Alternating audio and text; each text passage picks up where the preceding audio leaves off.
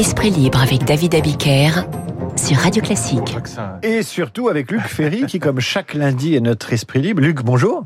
Bonjour David. Merci d'être avec nous avec euh, chaque début de, semaine. Vous souhaitiez qu'on parle de, réforme ce matin, puisque ne cachons rien à nos auditeurs. Euh, vous m'indiquez, euh, vous nous indiquez euh, quelques sujets de prédilection chaque chaque veille de lundi. Plusieurs plusieurs sujets ce matin, mais d'abord la réforme. Avant de parler de réforme, il y a une question philosophique quand même sur cette vaccination obligatoire. Ou en tout cas, on a envie d'avoir l'avis du philosophe sur le fait d'imposer la vaccination à une catégorie de population qu'on désigne comme euh, en partie responsable de la, reprise de, la, pandémie, ou en tout cas de sa non-stabilisation. Enfin, il y a un côté euh, bouc émissaire, ce qui est un autre sujet de philosophie. Quel est votre avis là-dessus, sur la vaccination obligatoire, Luc Ferry? Eh bien, j'entendais Martin Blachier tout à l'heure, que j'écoute toujours avec beaucoup d'attention. Je, suis en désaccord avec lui. Je pense que la, vaccination obligatoire est absolument impossible en France. Je pense que je suis évidemment pro-vaccin, c'est pas le sujet mais je pense que si on veut y arriver, il faut faire une vaccination obligatoire pour. Et le mot important, c'est pour. Pour aller au cinéma, pour prendre l'avion, pour prendre le train, euh, pour aller au théâtre, etc. Pour aller au restaurant, même si on veut. Donc, euh, mais je pense pas qu'on puisse. C'est le pass, en fait. C'est le pass. Et la bonne idée, c'est le pass sanitaire. Mmh. Et donc, il faudrait que le gouvernement se dépêche au lieu de recevoir les syndicats, je sais pas quoi, et je sais pas quoi encore, et de traînouiller, ce qui va nous entraîner jusqu'au mois de novembre, ce qui veut dire ça n'évitera pas la quatrième vague. Le, le, le, gouvernement doit décider tout de suite une liste de d'endroits, de, d'activités euh, pour les ou de métiers éventuellement pour lesquels on doit absolument être vacciné. Là, c'est efficace parce que vous laissez la liberté aux antivax en leur disant bah si vous ne voulez pas vous vacciner, c'est votre droit, mais vous n'avez pas le droit de mettre les autres en danger. C'est ça l'argument. Euh, par exemple, moi très clairement, je n'ai pas envie de prendre l'avion avec des gens qui ne sont pas vaccinés. Et donc je trouve tout à fait normal qu'on demande un PCR ou une vaccination à des passagers qui veulent monter dans un avion pour protéger les autres. Et donc c'est pas une question le vaccin de protection de soi seulement, c'est une question de protection des autres. Et donc dans cette perspective-là, un pass sanitaire européen et même mondial, pourquoi pas, en tout cas européen, mais il existe depuis le 1er juillet, avec une liste d'obligations. Si vous ne voulez pas vous vacciner, c'est votre droit, mais dans ce cas-là, vous ne prenez pas l'avion, vous ne prenez pas le train, vous n'allez pas au restaurant, etc. Voilà. Il y a, il y a, il y a Luc. Euh, Sinon, on n'y arrive pas de toute façon. Bien sûr. C'est une question pratique. Vous le posiez tout à l'heure très bien, pardon, à, à Martin Blachier. Vous dites, mais et ceux qui veulent pas Il dit, mais euh, je sais pas quoi, on s'en fout, je sais pas quoi. Oh ben ils se mettront hors la loi. Mais ils Vous croyez que Bigard ça va le gêner d'une demande de 135 Mais Bigard il n'est pas personnel soignant. Bah, D'accord, c'est pour ça que je dis pour les personnels soignants, comme pour les élèves, pour aller à l'école, faut être vacciné. Pour être personnel soignant, il faut être vacciné, etc. Et si vous ne voulez pas être vacciné, bah vous n'êtes plus personnel soignant. Et donc c'est vacciné pour encore une fois, le mot important, c'est pour. Luc Ferry, quand, quand les, les, autorités, une partie de l'opinion, moi-même la semaine dernière dans une revue de presse, j'ai désigné les soignants qui ne se vaccinaient pas comme euh, susceptibles de mettre en danger la vie d'autrui. Je prêche contre moi-même et je me fais l'avocat du diable. Oui. Euh, Est-ce qu'on n'est pas là dans la recherche de boucs émissaires comme on les cherche toujours en cas de crise? Non, parce que encore une fois, le vaccin, c'est la protection des autres avant tout. C'est ça l'argument.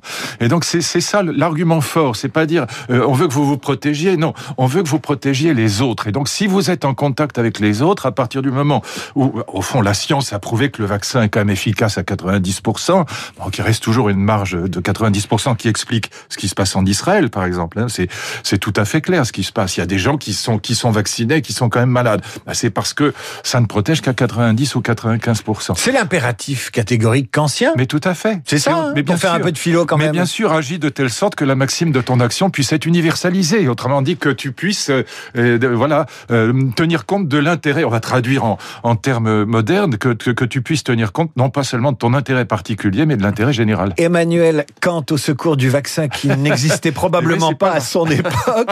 non, Luc Ferry, Luc Ferry, invité de, de, de, de, cette matinale comme tous les lundis. Vous parliez justement de concertation syndicale, de syndicale, de syndicats de, de soignants, oui. concertation de syndicats demain sur la réforme ou les réformes, euh, les réformes pour la France. Alors Emmanuel Macron a, a, invité les syndicats à discuter réforme demain. Dans la corbeille de la mariage, si, si j'ose dire, oui. il y aura la réforme des retraites. Si on regarde l'ordre du jour de la réunion de demain avec les syndicats, euh, il y a pas mal de points du rapport d'Olivier Blanchard et Jean Tirole qui ont rendu un, un, un, document au président de la République sur, sur la façon de réformer la France et de se projeter dans l'avenir, de projeter le pays dans l'avenir. Vous l'avez lu ce rapport, oui, euh, oui, Luc Ferry Qu'est-ce que, qu'est-ce qu'il vous dit bah, pas grand chose, justement. J'ai trouvé extrêmement banal et, et, surtout, bon, au, fond, euh, très contre-productif, si, je peux me permettre, parce que ce sont, des grands hommes, je vais pas, critiquer les personnes, mais j'ai trouvé le rapport très mou et pas très intéressant. Pourquoi?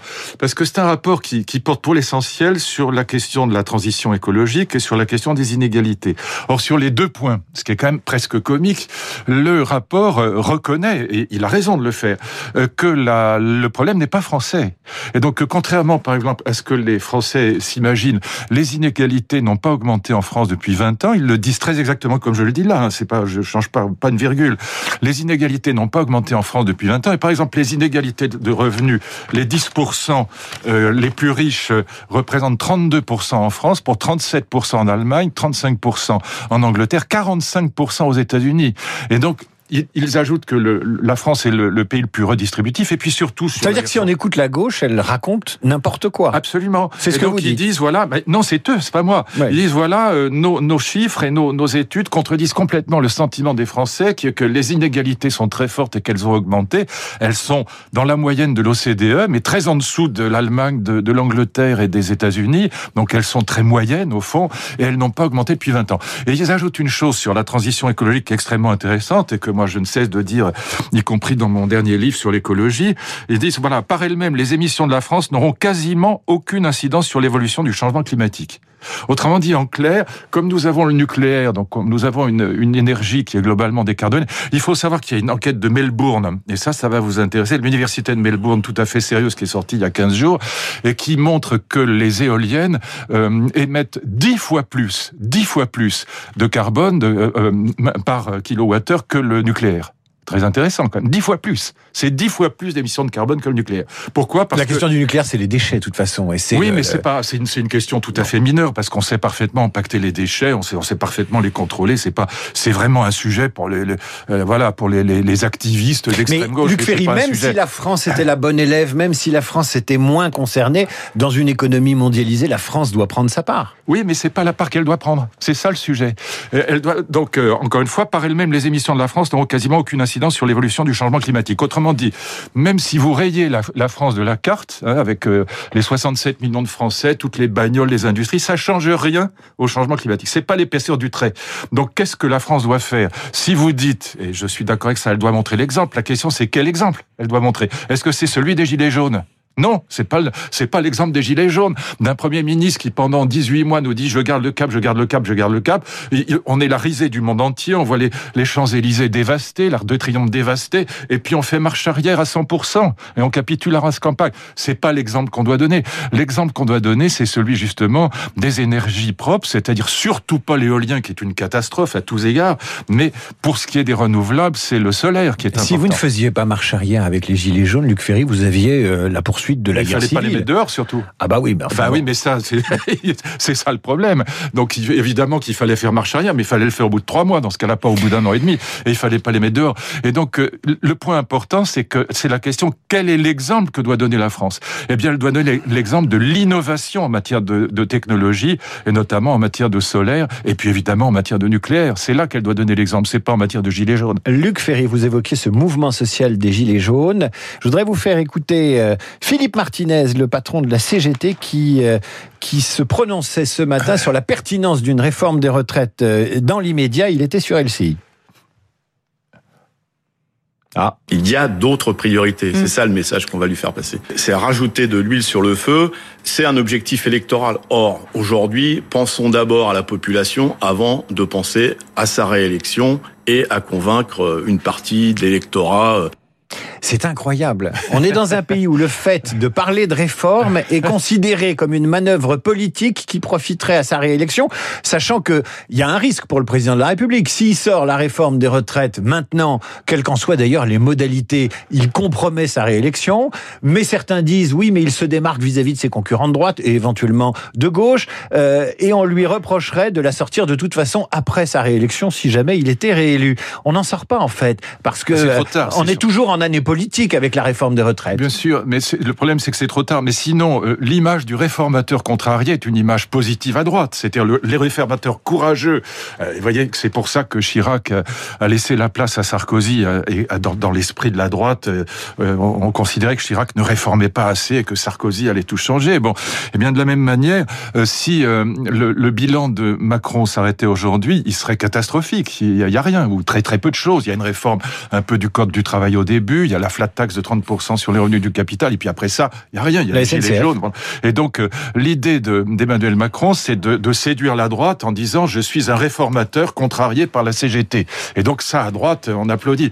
Bon, le problème, c'est que c'est plus le moment et que même Route Bézieux, même le MEDEF dit non, écoutez, soyez gentils, on garde ça pour le début du prochain quinquennat. Si j'étais euh, un conseiller de Macron ou Macron lui-même, euh, s'il y a une réforme à faire aujourd'hui, c'est une réforme consensuelle, c'est pas une réforme qui met les gens dehors. Moi, je ferais une réforme sur l'intéressement et la participation, par exemple. Ça, ce serait vraiment une vraie réforme, quand même, mais ce serait une réforme qui serait consensuelle.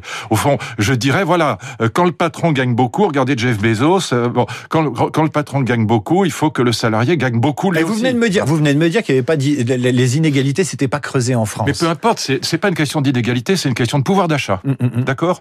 C'est une question de pouvoir d'achat. Bien sûr, le sentiment des Français, c'est que les inégalités se sont accrues. Il faut en tenir compte, même si c'est Il faut quand même en tenir compte. Et c'est une question de pouvoir d'achat. Regardez le mouvement des Gilets jaunes. C'est un mouvement de gens qui sont au SMIC. C'est quoi le SMIC? C'est moins de 1300 euros net, à la, limite. Et de gens à qui on mettait en gros 100 euros par mois de, de taxes carbone et de PV euh, sur le dos et de 80 km heure. Ils se sont révoltés. Au début, c'était beaucoup de retraités, souvenez-vous.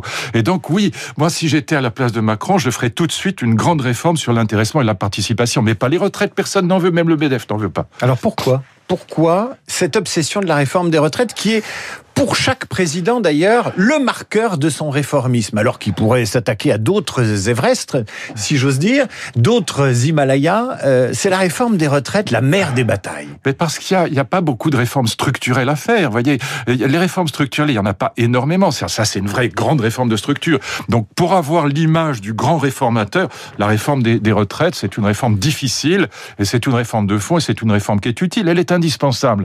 Mais euh, ce, qui, ce qui serait paradoxal dans le, une mesure qui consisterait à dire 64 ans, c'est que un, c'est pas le sujet. Le sujet, c'est le nombre d'années de cotisation. Point final. C'est tout. C'est pas, c'est pas la question majeure. C'est pas, c'est pas l'âge du départ à la retraite. C'est le, le, nombre d'années de cotisation pour arriver à taux plein.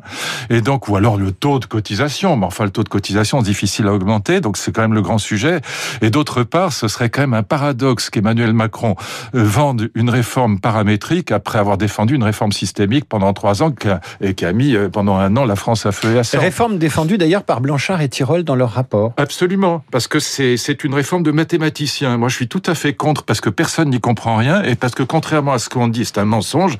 écoutez Christian Saint-Etienne, qui est un très bon économiste, à mon avis, meilleur que cela, et donc il dit très clairement que ça ne supprime en rien les régimes spéciaux. Il y a 42 régimes spéciaux en France. Le meilleur moyen de les, les, les, les supprimer ou en tout cas de les modifier, parce qu'on peut pas tous les supprimer. Il y a des régimes spéciaux qui sont légitimes, et c'est pas tous. Il n'y a pas que la RATP ou la la SNCF. Et donc le meilleur moyen, c'est la réforme paramétrique, c'est pas la systémique. Une autre réforme, vous disiez que Macron n'avait fait euh, aucune réforme. Très peu, pas aucune, mais peu très de choses. peu. La PMA. La PMA pour toutes. Oui. C'est une réforme pour vous ou pas? Et qu'est-ce qu'elle dit du désir d'enfant et du désir absolu d'enfant? Je dis bien absolu dans la société d'aujourd'hui. Alors moi, je suis sur ces questions de PMA généralement très moderniste. Hein. Je suis très pour. Euh, je suis, je suis d'ailleurs plutôt très moderniste en ce qui concerne l'intelligence artificielle. Mais là, en l'occurrence, non. C'est-à-dire que voilà, il y a deux objections contre cette réforme et je pense qu'elles sont, on, ne peut pas ne, pas les écouter. La première objection, c'est que, voilà, par les accidents de la vie, des enfants peuvent être privés de père ou de mère. Mais est-ce que c'est une bonne idée de mettre en place un système qui les prive de père? A priori, si je puis dire, systématiquement. Est-ce que c'est formidable? J'aimerais bien qu'on me donne l'argument. Est-ce que c'est magnifique de pas avoir de père? Enfin, c'est quand même invraisemblable comme réforme. C'est délirant. Les futures parentes pourraient vous dire, euh, c'est horrible de pas avoir d'enfants. Mais c'est horrible de pas avoir de Ferrari aussi, c'est horrible de pas avoir d'hélicoptère, c'est horrible de pas pouvoir faire le tour du monde quand on a été à la CGT ouvrier toute sa vie et qu'on a 800 euros de retraite. Il y a le désir d'enfant, le désir d'enfant. Le désir de voyage, par exemple. C'est le droit absolu aujourd'hui. C'est absurde. C'est absurde. Bah, évidemment que c'est absurde. Et donc, euh, c'est toutes sortes de désirs existent. Mettez en place la compétition des désirs. Moi, je, je connais un couple d'ouvriers de, qui sont à la retraite, qui n'ont pas beaucoup. Leur rêve absolu, c'est de faire le tour du monde. Mais ils peuvent pas le faire, ils n'ont pas l'argent. Est-ce que c'est moins désirable Est-ce que c'est moins légitime que d'avoir un enfant? Ben, Je veux dire, c'est pareil. Voilà. Et donc, mettons dans ce cas-là en place une compétition des désirs. Et surtout, et c'est la deuxième objection, en quoi le système de santé doit-il sortir du thérapeutique? C'est le vrai sujet.